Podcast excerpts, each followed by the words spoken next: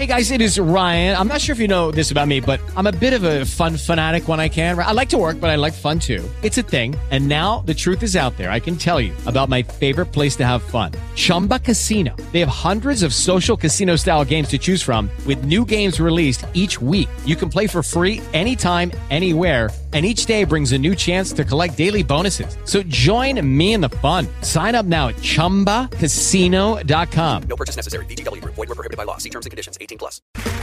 Okay, round two. Name something that's not boring. A laundry? Ooh, a book club. Computer solitaire, huh? Ah, sorry, we were looking for Chumba Casino.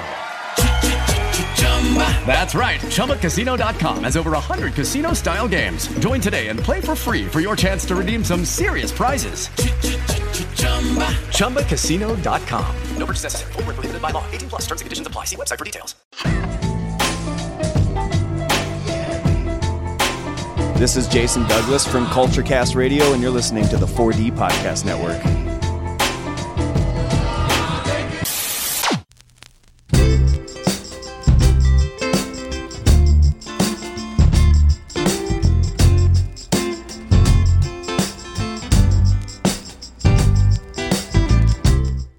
Welcome back to Home Alone. I am your host, Michael Malone. Uh, this this week's episode is uh, is kind of a throwback. This is one of the last episodes I recorded before the big break, and it's with Eric Christensen. He's a documentary filmmaker. Uh, incredible conversation. However, it's it's a little dated because it was you know about a year ago when things were still uh, you know we we live in such a crazy time with COVID where it's always changing. There's always new rules. There's always this and that. So it was so bizarre to listen back to this episode and hear our conversation and see where we were as a as as a community, as Americans, uh, as uh, prisoners. whatever you want to state it as uh, but it was uh, it's so bizarre and it, you know this reminds me of those times in your life because we're always changing. Well, hopefully, you're always changing, right? You're always evolving. You're always, I feel like every six months you're uh, pretty much a, a new person or you have some new outlooks or new things about yourself. And so it was so interesting to listen to our conversation and hear the outdated uh, talk that we were having. You know, we were talking about things like, um, Maddie still being, uh, you know, homeschooled part time and only going part time back to school, and now she's she's been back in school full time in person learning. You know, this whole time she's been going on dates. We went on trips together. Uh, Things have been fully opened. You know, uh, it's just so bizarre to even think there was a time where that wasn't life. And I think that speaks to trauma as well because that's what that's what he makes documentary films about my guest today. He he talks a lot about soldiers coming home from war and finding their their new footing and and trying to readjust to life. And that's what it's about is finding this new footing and letting go of those past uh, issues and problems and traumas and being able to move forward. And I, I feel like this this goes so hand in hand. And uh, it's actually a gift and curse that I didn't air this episode then, and I'm airing it now because it is such a full circle moment, and again, such a a, a bizarre look into the past. I'm talking like it was 10 years ago. It feels like that, right? Doesn't it feel like in COVID times it, everything is either a week ago or 10 years ago? That's that's the way it feels. I know since I've been back on tour and I've been going to these these clubs that I used to go to visit once a year, it felt like no time had passed and it felt like 10 years had gone by at the same time. Uh, It's such a bizarre thing that we've all been through.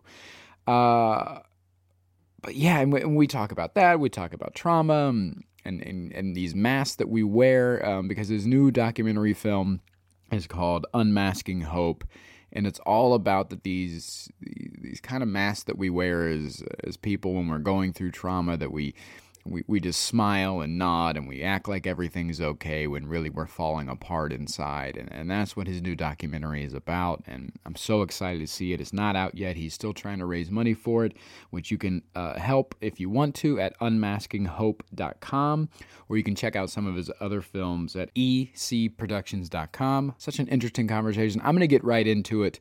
I'm just blown away. I'm sorry. I'm just I'm blown away by listening back to this episode and maybe you're going to feel the same way after it's over. You're going to be like, "Wow, I forgot about this or I forgot about feeling this way or, or having, you know, whatever." Um anyways, I hope you enjoy. It's a great conversation and, and I'm so excited to share it.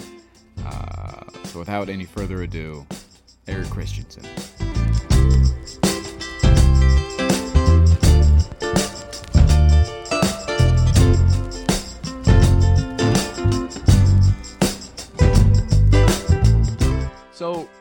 Even I, I even hate this phrasing, but because uh, I've I've vowed going back to to stand up comedy not to talk about the pandemic. I don't want to hear jokes about it. you know, the two things I don't want to hear about is Trump or COVID or the pandemic. Like I don't want to hear any jokes. I don't want to talk about it.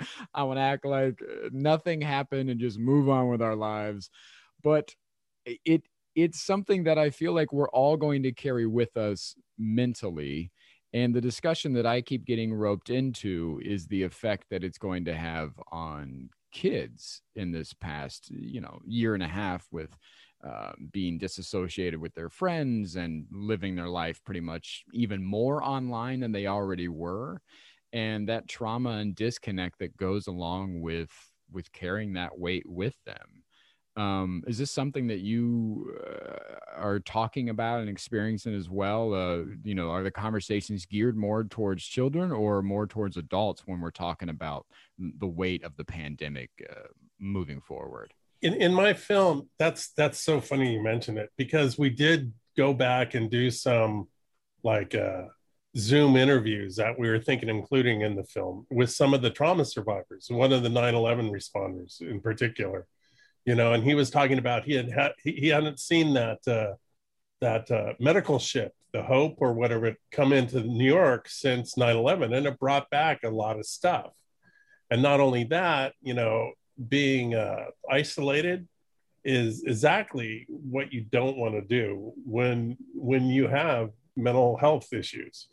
And um, but but I gotta go. I gotta go with you. We're we're thinking of not bringing it into the film. It, it, it's a it's a left turn. You know, we've all went through a lot, and uh, you know, and I think this film is uh, unmasking hope is really focusing on you know life after trauma and, and and i'm not saying that the pandemic wasn't this grating low level trauma that didn't seem to go away for a long time yeah, it, it, was like the never-ending story. It was it just kept dragging. You know, we were told it'd just be a couple weeks and it, uh, just be till summer, and then it was like, and then by Christmas you're like, we're never getting out of this.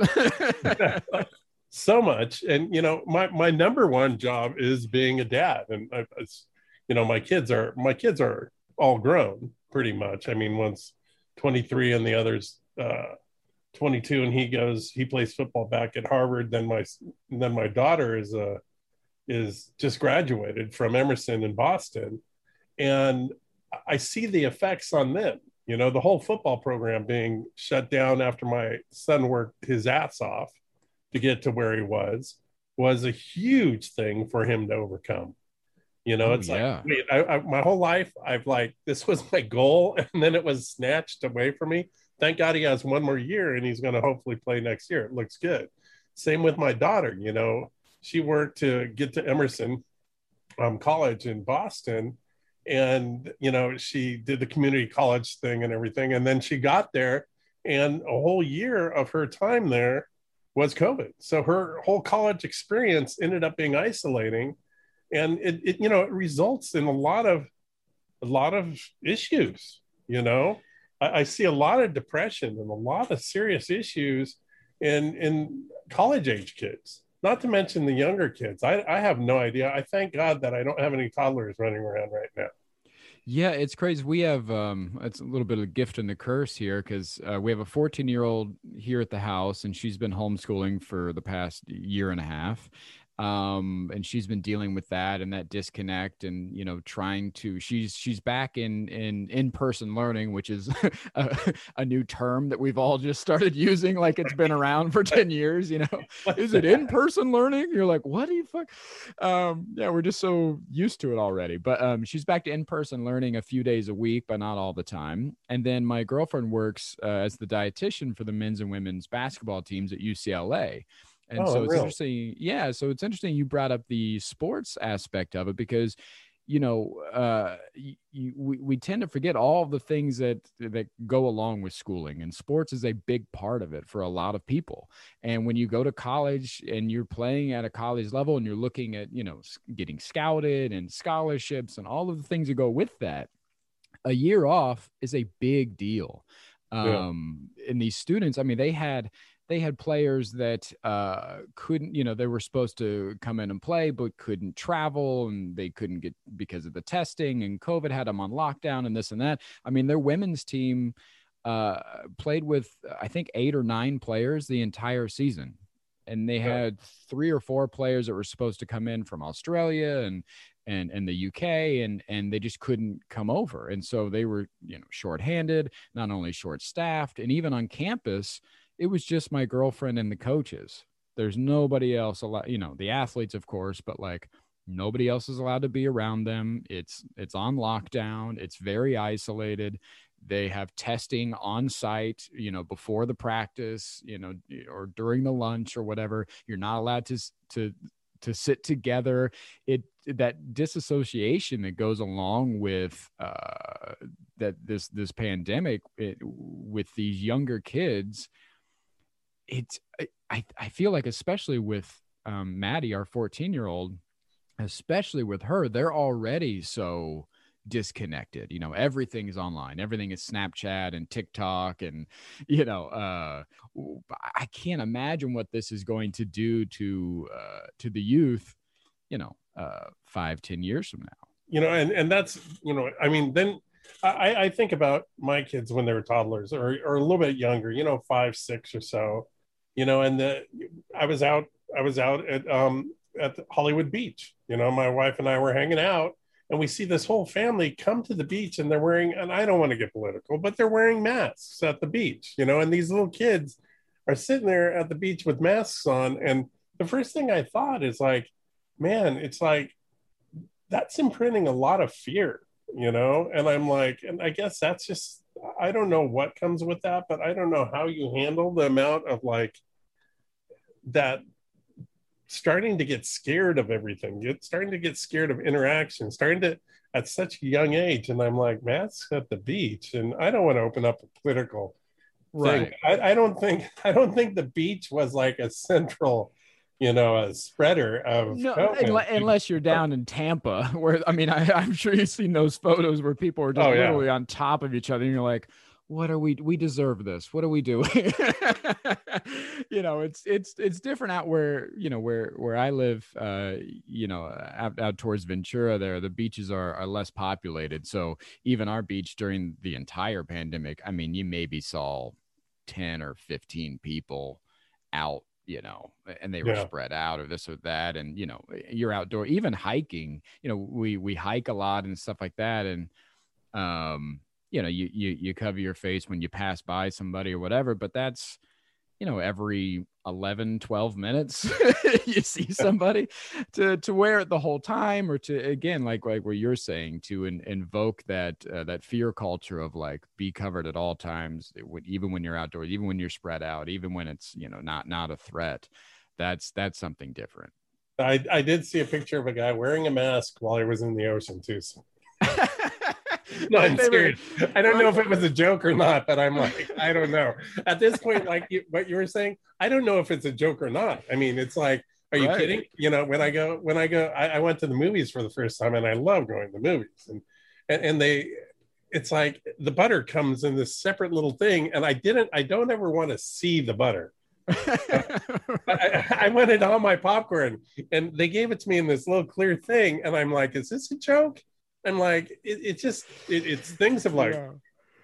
I'm sure as a comedian, it's like you're like, oh my gosh, but you're like, okay, I don't even want to go there with that. But Oh, it's so I mean, funny. I don't know if it's a joke or not. You know, a mask in the ocean. I mean, come on. So, Yeah, the, it's so funny to bring up the butter thing. Now that now we we've gotten to these these precautions that are a lot looser, but they're still not all the way free, right? So we Yeah. uh, I was I went to Chipotle to pick up some food, and I uh, at the last minute I was like, oh, I'm going to pick up a drink too, and so I ordered just a you know a diet coke out of the the fountain, and they had they took the the the uh, little uh, cup, they walked it over there with me. You know, side by side, we're shoulder to shoulder, walking over to the machine they filled it up for me, put the and gave it. I'm like, I I could do that. Like we're. I, I'm laughing because that just happened to me the other day. I'm like, come on. You know, some rest I don't know. Some restaurants almost seem clinical about it. Then others, you know, it's like I don't know. Down, you know, down where you are in Ventura, there, there's a place called the Lookout Bar.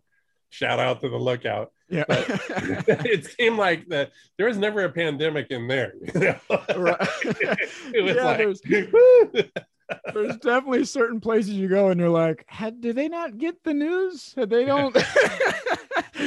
yeah, it's so funny. But but you know, going with the idea of of these traumas that we deal with, a lot of people uh, define trauma as this big event, right? But you forget that these everyday occurrences, these little things can count as trauma as well. And I, I find it hard to you know you, you brought up earlier about the the the younger generation about how it affects their depression and this and that.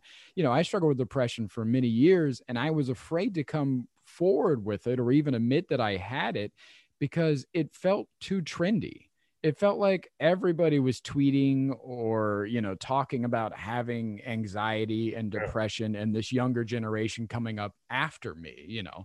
Uh, i'm in my 30s and it, it felt like all these you know 25 year olds and, and and younger were talking about how they're depressed and they have anxiety. And it was like oh well maybe it's just maybe i'm maybe i'm just falling victim to this uh, to thinking i'm depressed because it's the quote unquote trendy thing.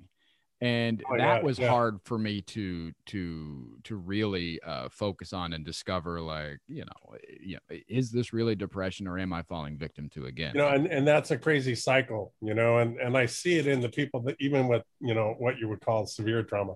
But you know going back to the definition of trauma trauma is not a quantitative kind of thing.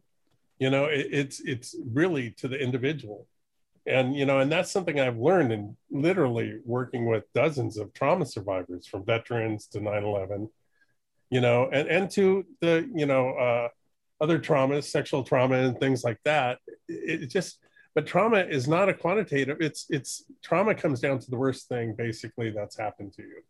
But it can also be a cumulative trauma you know you can have these like i don't want to call them mi- micro traumas because it sounds too trendy again but it, it- you have these low level traumas and things continually happen to you and then you start to produce you know it produces anxiety and depression and things like that some of the uh, more outward symptoms.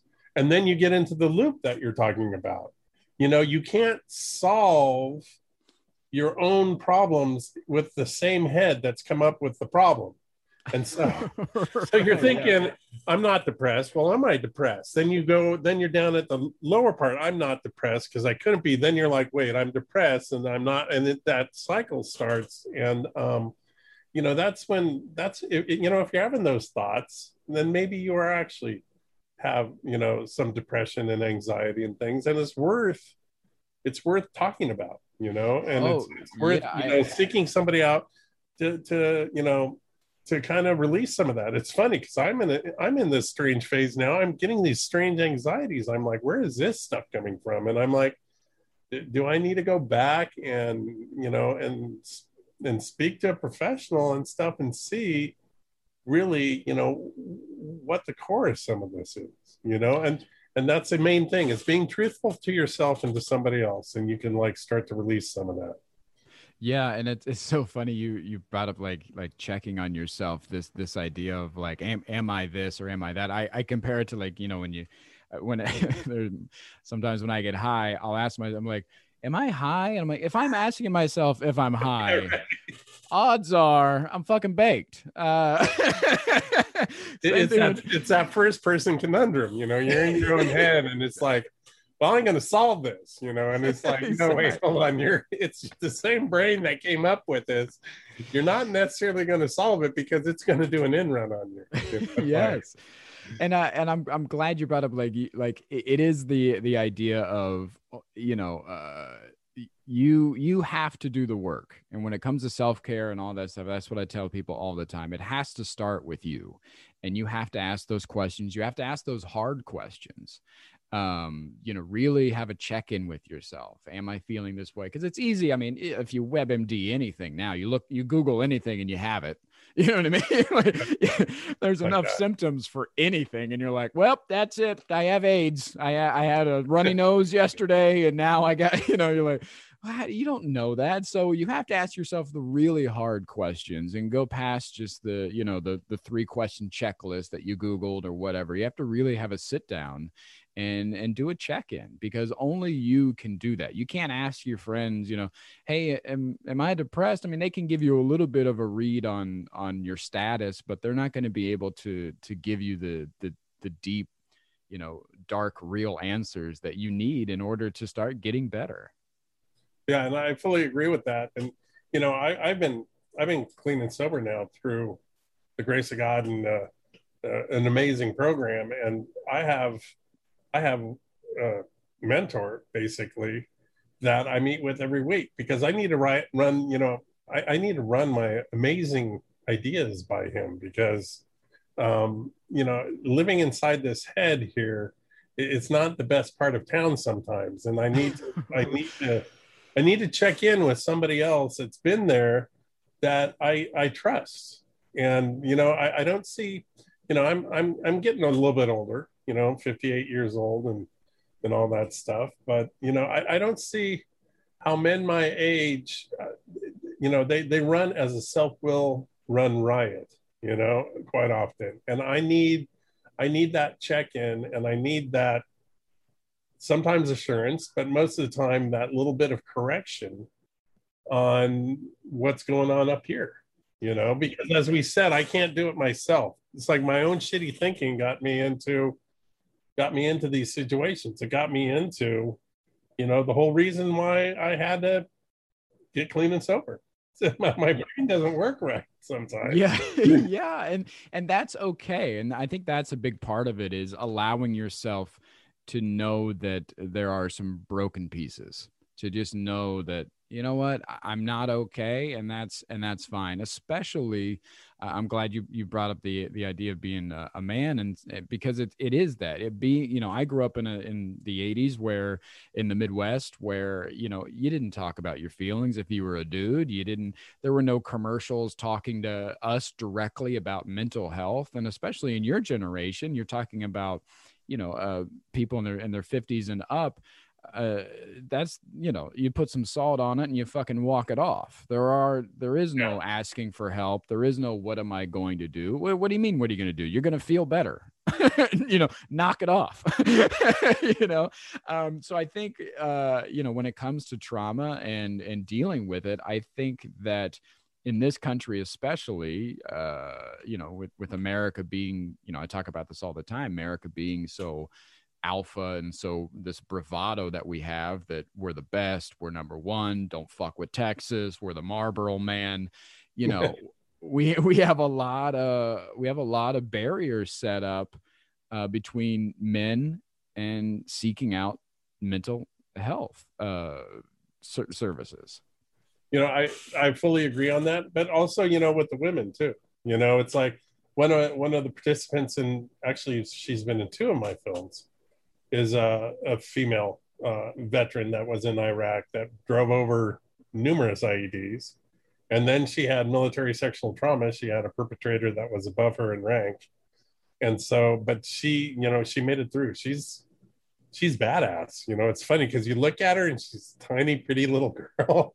Like, yeah. you're like she carries an AR, what? You know, but uh, but she is. But the problem is, you know, it's the problem being able to in that culture in the military culture, it's it's even tougher to come out and say, you know, I'm I'm having some pretty serious problems with this, you know, because and then they're scared of being labeled with PTSD. They're scared of like um, being deranked in their situation, and they're scared of being ostracized and getting this stigma in in the society that they're in. And so it's very difficult for her to admit the different levels of you know trauma that she suffered and and the and the violation of the military sexual trauma was a big thing for her to really move through. But you know combined combined with some other people helping her she was able to move through a lot of this. And uh, but going back to the the male thing you know it is it, it is you know we when i grew up similar to you you know my, my dad was big jim christensen spear fisherman champion of the world. And seriously i mean he was and he would dive into the middle of the ocean and and come up with the tuna you know just with a mask and snorkel. So as a 12 year old i remember him taking me out to go lobster diving at night near the breakwater in long beach. And he just jumps out of the boat in the middle of the night and he expects me to jump out of the boat and tube 10 for him and everything. Yeah. and i was scared shitless. And i was telling a friend of mine this and there was a fine line between this. I was telling a friend of mine this and she's like, oh my gosh, your dad traumatized you. But I'm kind of like thinking, no, he helped me grow a pair. So did he traumatize me or did I grow a pair? I don't know. So. well, yeah, I, th- I think a lot of growth happens with trauma and with tragedy. It's hard to grow as a person when things are going great. you know what I mean? When you got a bunch of money and and you're having sex and you're having a you have a new car and all that's hard to be like, man, this sucks. you know, you're not gonna grow. You know, uh, and and it is. We we grow up with these. At least I did too. With this, you know, my that's how dads teach you how to swim. They literally throw oh, you yeah. in the pool and they're like, figure it out or don't. But dinner's at four, so you know, you I'm know. actually, you know, I'm actually glad he did. You know, he did it the way he did it. But you know, it's interesting because you touched on something really important. Is like that turning point with trauma. Are you going to turn it into? Are you going to going to turn it into a positive, or are you going to like make it make it a, a huge negative in your life? And that's that's where I see with the people that uh, participate in my films, the ones that are, you know, successful, I guess you would say, in creating a life after the trauma are the people that have really, really worked through it. And, and then they've turned it into a positive because the way you can turn a trauma into a positive is go help somebody else that's went through the same thing. And that's the most successful thing I see. You know, when I see these people do that, and uh, and and and my films give them also a launching pad to help others to tell their story so others can hear them, and aspirationally get uh, motivated to hopefully uh, hopefully find their own healing, it, it, even if it's the same trauma or not. So th- that's one of the greatest things about making my films that I get to see is people that see the films and and then turn their lives around that relatability is so important and again just to, that fact of or just that feeling of being seen or that feeling of being heard is so important especially when you're dealing with any type of trauma you're right. And i'm sure my listeners are, are sick of me saying this but you know one of the the reasons that i i fell in love with that stupid app tiktok is it is a window into empathy. These you're seeing all walks of life in their homes and these people are bearing their souls in a minute or less you know uh, you know obviously some of it is just yeah. s- stupid twerk videos or lip syncing or whatever sure but if you if you dig past that there are some really empathetic videos happening where these you know young adults and even older people are sharing their trauma and the comment section alone are filled with hundreds of thousands of people saying thank you for sharing this. I can't believe i'm not alone on this. I thought i was the only one that felt this way or i thought i was the only one dealing with this. And you and you get to see not only that connection being made but again it's it's a window into these people's lives that let you know that hey they look just like me or hey they they're going through something like i did or hey that's how i feel. And that's so important and especially when it comes to filmmaking um, like you're doing that's exactly what it is it's it's allowing people to see themselves um, i'm all about uh, you know, building less walls and putting up more mirrors. You know what I mean? and, and what you're talking about is it, it's a huge key factor is identification and my films are built on the truth which is what happened it's the you know the raw story of the trauma and that's a very small part of it then it's built on the healing. And the healing is what exactly you're talking about is identification. It's like when they finally find out there's somebody else out there that's went through what they went through and they go oh me too. So that isolation you know and you know we go back to the covid you know isolation is a killer in trauma and mental health and so that isolation gets shattered when you're like there's somebody else like me. And then that's when they start the healing process. They start to um, different modalities of healing. I mean it can be group therapy it can be with their therapist or it can be like one of my uh, guys in my film freddie pedal bike. I mean he became one of the top three pedal bikers after losing his full leg in uh, in Afghanistan, and uh, it, it could become anything. So then that's the healing period. Then the third period is the hope, which we talked about. But this is in my definition in my films. The hope is when you get to a significant part of the healing, and then you're able to go back to the beginning of the line and go back to the people that are in truth that have just went through their trauma and put your hand out and say, "Hey, you know what? The same thing happened to me. So can I? You know, I can help you." Yes. So that's Yes. that's the basic formula for my films. I think it's so important too that people realize that uh, you know there there are no rules when it comes to healing from trauma. And so like you like you brought up a great point. That guy was pedal biking. Now that's not the traditional way that people are going to tell you to get better, where they're like, okay, call a counselor, set up a call, you know, me take a me, Yeah. go see somebody every week for an hour. So there there are no rules. Help is help. Healing is healing. And if you find it, uh, you know, uh, cathartic to to hike and do all that, then do that. Whatever to work on yourself is still counts. And I think I think that's important to say is all that you know all that stuff you're doing still counts. It's still wor- it's still working towards the ultimate goal, which is getting better and healing and and and helping others eventually. You know, I, re- I remember when we're working with Freddie and we're filming some sequences of him in his pedal bike, and uh, you know, he looked at me. He said, "Without this thing, I would be dead." Yeah. I'm like, "Wow, that's he's not he's not BSing me on that," because it No. you know. But you know, he had his therapy. He worked through the VA, but it was the key thing was getting out there on his pedal bike, and he's been kicking ass on that pedal bike ever since. I mean, it's gnarly. Right, man. so you you do talk to a lot of trauma survivors and a lot of people um because this is you know you've uh, you did a um a film before with with war veterans um and you have some like you said in this new film. So when you're speaking with them uh, is there a certain way you have to talk to them and bring things up without triggering them into the PTSD or having an episode or you know something like that? Um how do you get around those those careful topics you know, I, I think I think you talked about empathy, you know, and empathy is one of the empathy is very different than anything else. Don't confuse it with sympathy or anything else. Empathy is being able to very connect with somebody else's emotions and put yourself in their place.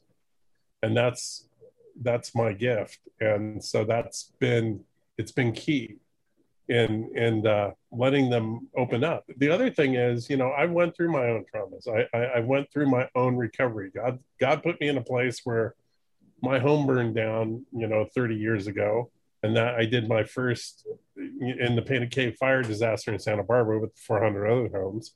And I did my first film called Faces in the Fire after that, about the recovery after that fire. So I know kind of what it's like to go through loss, you know, and it's all different, but it's not. It's kind of the same. So that connection is a big deal. But for the layman, that's uh, you know that's coming in and their friend has went through trauma. The biggest thing is I call it holding space and, and being and, and being transparent. It's just being there for them. The, these these things that say, "Oh, I understand." No, you don't understand. That's a stupid thing to say, you know. Right. Or or at least this didn't happen. You know, it's like one of the best things to do is actually just say, you know, I'm here for you. And if you want to talk, let's talk. And you don't have to be an expert, but the, the art of holding space for somebody is creating an environment and a and a transparency and a connection with them that's extremely empathetic.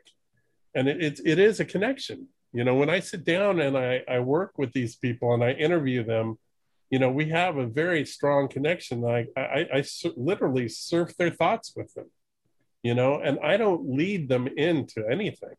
I just kind of start a conversation. It just starts to flow. And I've been doing this now for 30 years. And it's it's a big gift. And every time I sit down, I'm like, oh my gosh, I've never interviewed a mass shooting survivor. And it freaks me out.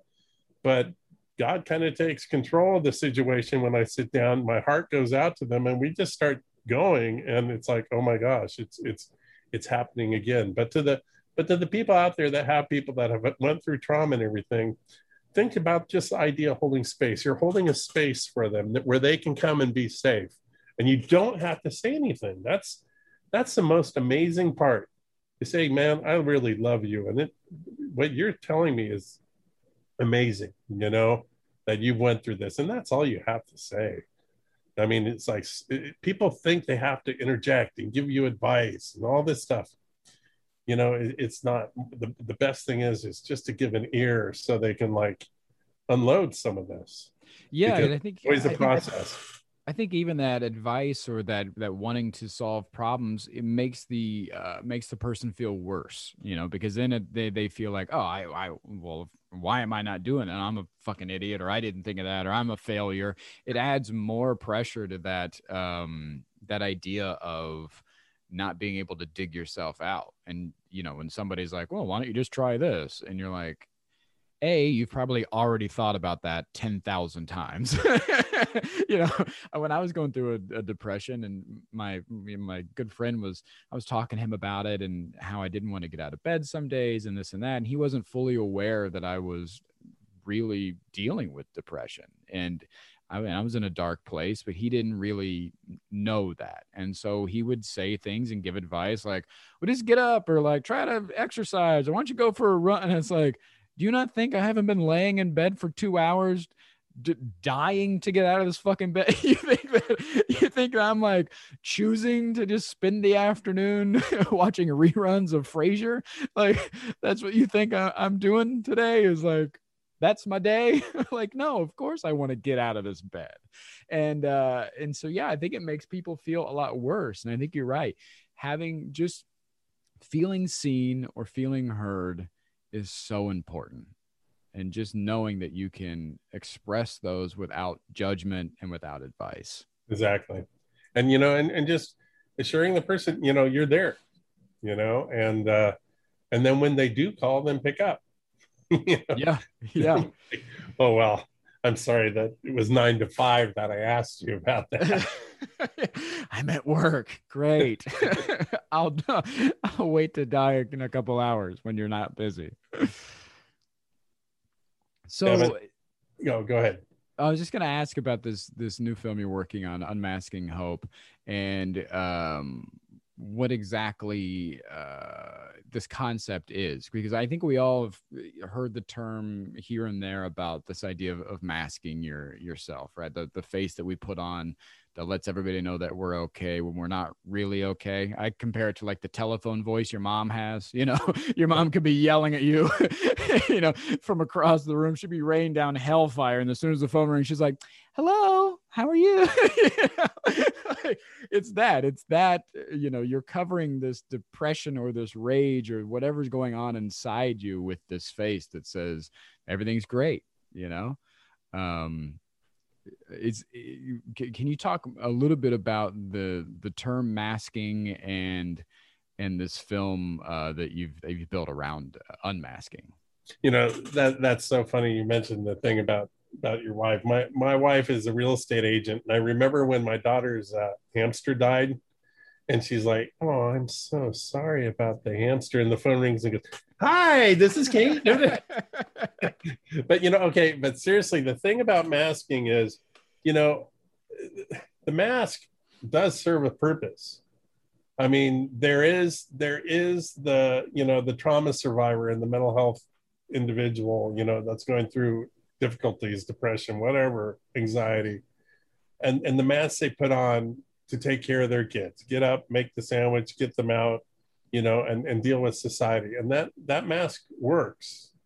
You know, it, it's when the mask goes too far. It's when we lose ourselves behind that mask because we're we're so we're so deeply scarred by the trauma and it's when that mask comes up and we have a hard time getting out from behind the mask and a lot of times that mask drops when we find identification find another one like us you know then we can talk we can take the mask off somebody else understands you know the best the best thing is you know a vet to a vet you know a combat vet to a combat vet. A civilian isn't going to be able to, you know, connect. And that then that vet can take that mask off and, and the other one understands and they can talk about it.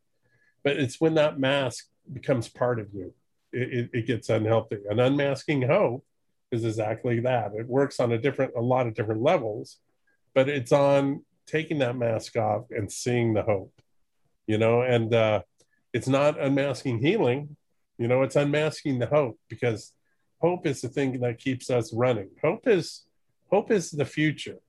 You know, hope is faith is like I hope this happened for a reason. You know, I hope there is a bigger plan. My higher power was something's going to come at this. Hope is in the future, and I hope, and it's unmasking that hope. And this film is very different than my other, you know, films that uh, it's not just a military film it's people from all sorts of different walks of life and different traumas and yeah, uh, that's, that's what I was going to bring up. It seems like it's eh, I don't want to say less themed because there's still an overall theme to it, but it's it's uh I I guess the word would be niche because the idea of you know the the other ones have been you know eh, the fire victims, the war veterans, and now this seems to be a, a grab bag of of trauma. Do you want to share some of the the people that you or the, some of the stories that you've captured during this? Uh, oh, definitely. This and it's interesting that you you know you see that. And when i did searching for home coming back from war is one of my theses in the film was I, I, you know i had like a dozen different people in the film that were interviewed uh, different veterans from all different wars you know? And in particular you know world war ii i had a korean war vet named fat cowboy out of kansas salt of the earth marine purple heart i mean the guy was like the, the real deal he was awesome and uh, and then I have this Sandra Lee, who's a female vet that uh, out of New York that went to Iraq, and uh, and again she had PTSD and MST. And what did they have in common? You know, it's like it's seemingly on the outside they don't have a lot in common. And my thesis was that we're all telling the same story because we all have the basic um, arc of healing. Our soul has the basic arc of healing from trauma, and it's all it's basically the same but different stories. So when I was able to like actually roll down that first cut of the film and see that everybody fit into place, that they were all telling the same story, but from their point of view, then I, I knew I had nailed it. So then I wanted to take that a little bit further with Unmasking Hope and vary the traumas. So we have 9 11 survivors, we have mass shooting survivors, we have first responders, we have, of course, our veteran, and we have sexual trauma survivors. And and from what I can tell so far, it's the same thing. They're all telling the same story, but the traumas are really varied. But the other thing about this film too, it's not so niche, exactly niche, whatever, But like you said, because it's going to reach a wider audience. More people are going to be able to connect with such a wider um, swatch of of traumas. And oh, and then we have we have uh, uh, 30 something year old man that was uh, sexually traumatized when he was six years old by one of his teachers that he trusted you know? And so uh, it's a huge breadth of different uh, different traumas. The other thing too that is like really really intense and, and kind of intense on me too is I, I knew going into it what it would be like. But now I'm in post and I've read, it took me two weeks to go through all the transcripts, literally thousands of pages of all the interviews and everything. That it, it's very different when you didn't sign up for the trauma. You know, the mil- I got used to the military and everything, and I- not to take anything away from their trauma, but they they went to the military. You know, No, yeah, you know, there's a certain going, you're going to war. But Yeah. um, when you're going to a country music concert and it ends up being a war, it's a whole different thing. And it's a whole different thing for me emotionally as a filmmaker. It's a whole different thing to for the obviously the survivors. And um, that's been like actually one of the most beautiful parts of this is, you know, a small story about this is um, the the two survivors of Route 91. It's a tradition, I guess you would say, a ritual, more more is more uh, appropriate to collect a rock and paint it and take it back to the memorial in Vegas, the Route 91 memorial. And they were never going to go back to Vegas. And I met with them and, and made that connection, you know, somehow, thank God that I, I'm able to make these connections. And, and we talked about doing this whole thing with the rocks. They, they got their therapist involved too, so the therapist could walk along with them while they did this, while we're doing this process for the film you know? And um, man we started up at a beach north of uh, santa barbara that i used to surf at. It's to me it's a very spiritual place. Yeah. and they felt the energy when we're down there. And and we're they're looking for their rocks. And we try to keep the camera real low key because it's really about them first and their journey and um, my producer's like oh my gosh look at the dolphins and i've been there i've surfed there all my life practically and I've never seen a dolphin jump out of the water like 10 feet in the air, do the little flip and come back. And it was just like, it was magical. wow. But we got those rocks, they painted them, and we are able to go back to Las Vegas with them to place rocks in the memorial during COVID. Vegas was a weird place during COVID. We, we can talk about that. Ve- Vegas is weird, anyways, right? But so, anyways, but we went back to the 9 11 memorial, and I, could, I, I got to say, it was one of the more moving things that I've been able to do um, with the survivors. And I, I've been able to do a lot of amazing things. And the biggest compliment we got, you know, afterwards is they said, you know, I never felt like the camera was there. And I was never going to go back to Vegas, but I'm so happy I was able to go back, pay my respects, and uh, put those rocks down there. So, you know, that's kind of how I get paid.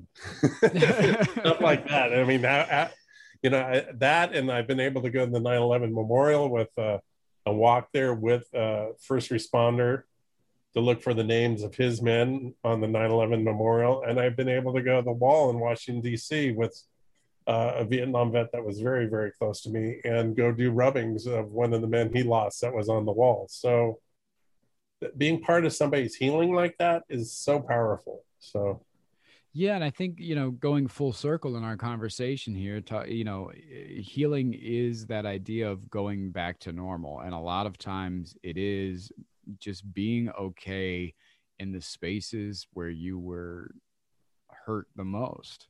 You're talking about returning to these places that have uh, damaged these people for the rest of their lives, and you know, going back to the idea of the pandemic, it is going back to quote unquote normal again. When we went from spraying Windex on our mail to you know you know uh, you know my girlfriend and I were wearing dish gloves at the grocery store in the first couple weeks you know like but now you know everything's loose and and going in and integrating back into public again gathering with friends you know the mask mandates are coming down now and stuff like that like going back to this idea of normal after being hurt or traumatized um that's that's what the healing is is being okay you know like you're talking about this this country uh the, the person that that was in the mass shooting at, at the country concert like being able to go to a concert again is a huge fucking deal for them and it might not be and that's that's where the empathy comes in where you know i don't think twice about going. You know, somebody like me would be like, yeah, let's go to a concert, whatever. This is life altering for them.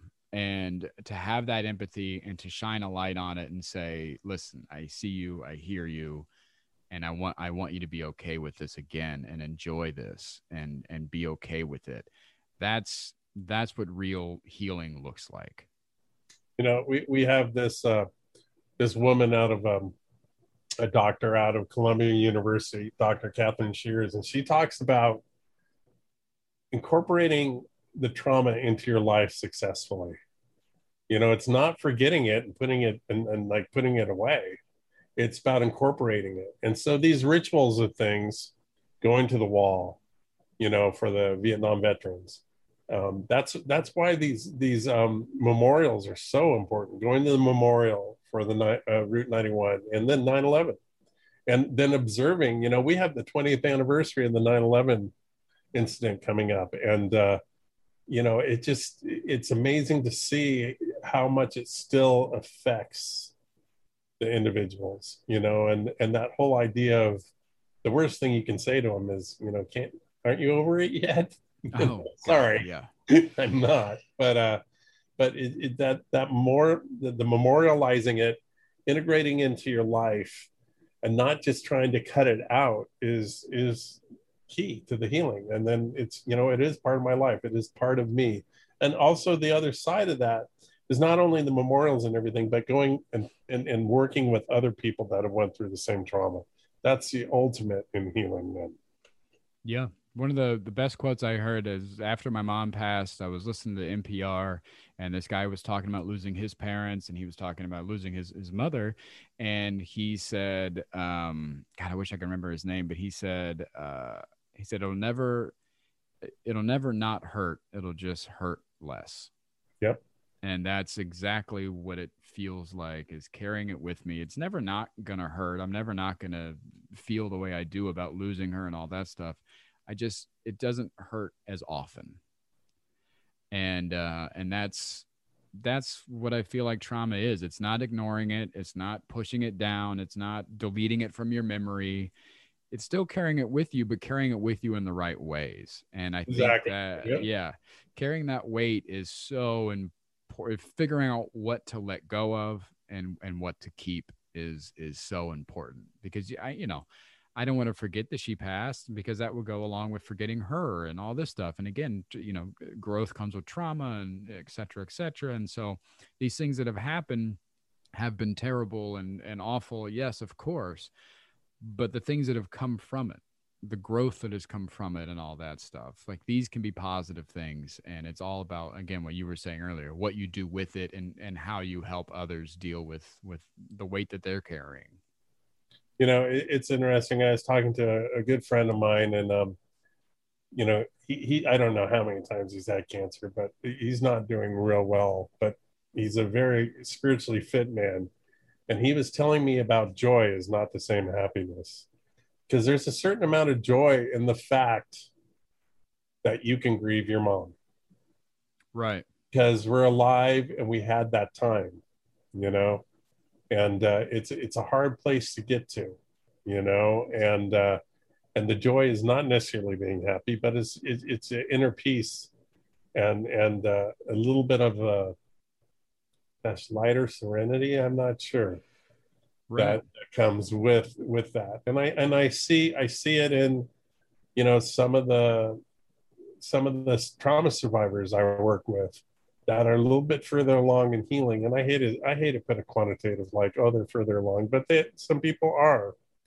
And uh, you know, the, one of the one of the um, 9/11 uh, first responders, you know, Jack Delaney, and you know where he's found his niche. He's become the matriarch to all these people that were affected by 9-11 i'm the matriarch the patriarch i'm sorry if you heard that he's gonna kick my butt uh, the patriarch. He's you know he's he's this figure that they can all go to. You know, a lot of a lot of the men that were uh, uh, in the uh, paramedic squads and things that were underneath him are able to now just reach out to him, and that that serves him now and his healing.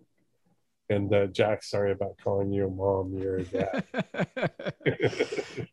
well, I had such a great time talking with you, and I know that your film is not finished yet. I'm so looking forward to seeing it. It's called Unmasking Hope. Do you want to tell people because uh, you you're still raising funds to finish it? It's such a beautiful project. Do you want to tell people where they can uh, find out how uh, they can help finish the film? There, there's two places you can go to. Uh, we, are working underneath uh, the fiscal sponsorship program with the International Documentary Association. So you can look us up through the International Documentary Association, Unmasking Hope, or you can go to unmaskinghopethemovie.com and click on the donation button. And uh, it is a, we're underneath the 501c3 umbrella and uh, and we're we're right there. We're in the red zone. You know, we're finishing this thing up, and then we're looking for the funding for distribution and what you call outreach, so we can take the idea of the film into communities. And where can people uh, find your other films? My other films, you can go to ecproductions.com and it has it's just a clearinghouse of all my stuff and and the podcasts. This podcast will be on there and uh and uh, but you can see my other work going dating back to 30 years ago when I did Faces of the Fire and Homecoming: A Vietnam Vet's Journey, and then Searching for Home, coming back from war. Um, again, Searching for Home, coming back from war is on iTunes if you want to take a look. Perfect. Well, I appreciate you talking with me today. It was awesome, Michael. Thank you.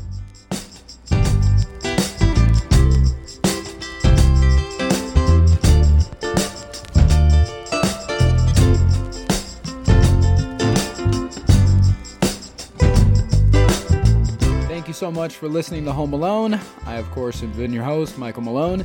You can find me at on Twitter at Malone Comedy or Instagram at Malone Comedy. Uh, you can check out my brand new comedy special, Wait and See. It's streaming right now for free on YouTube or at malonecomedy.com.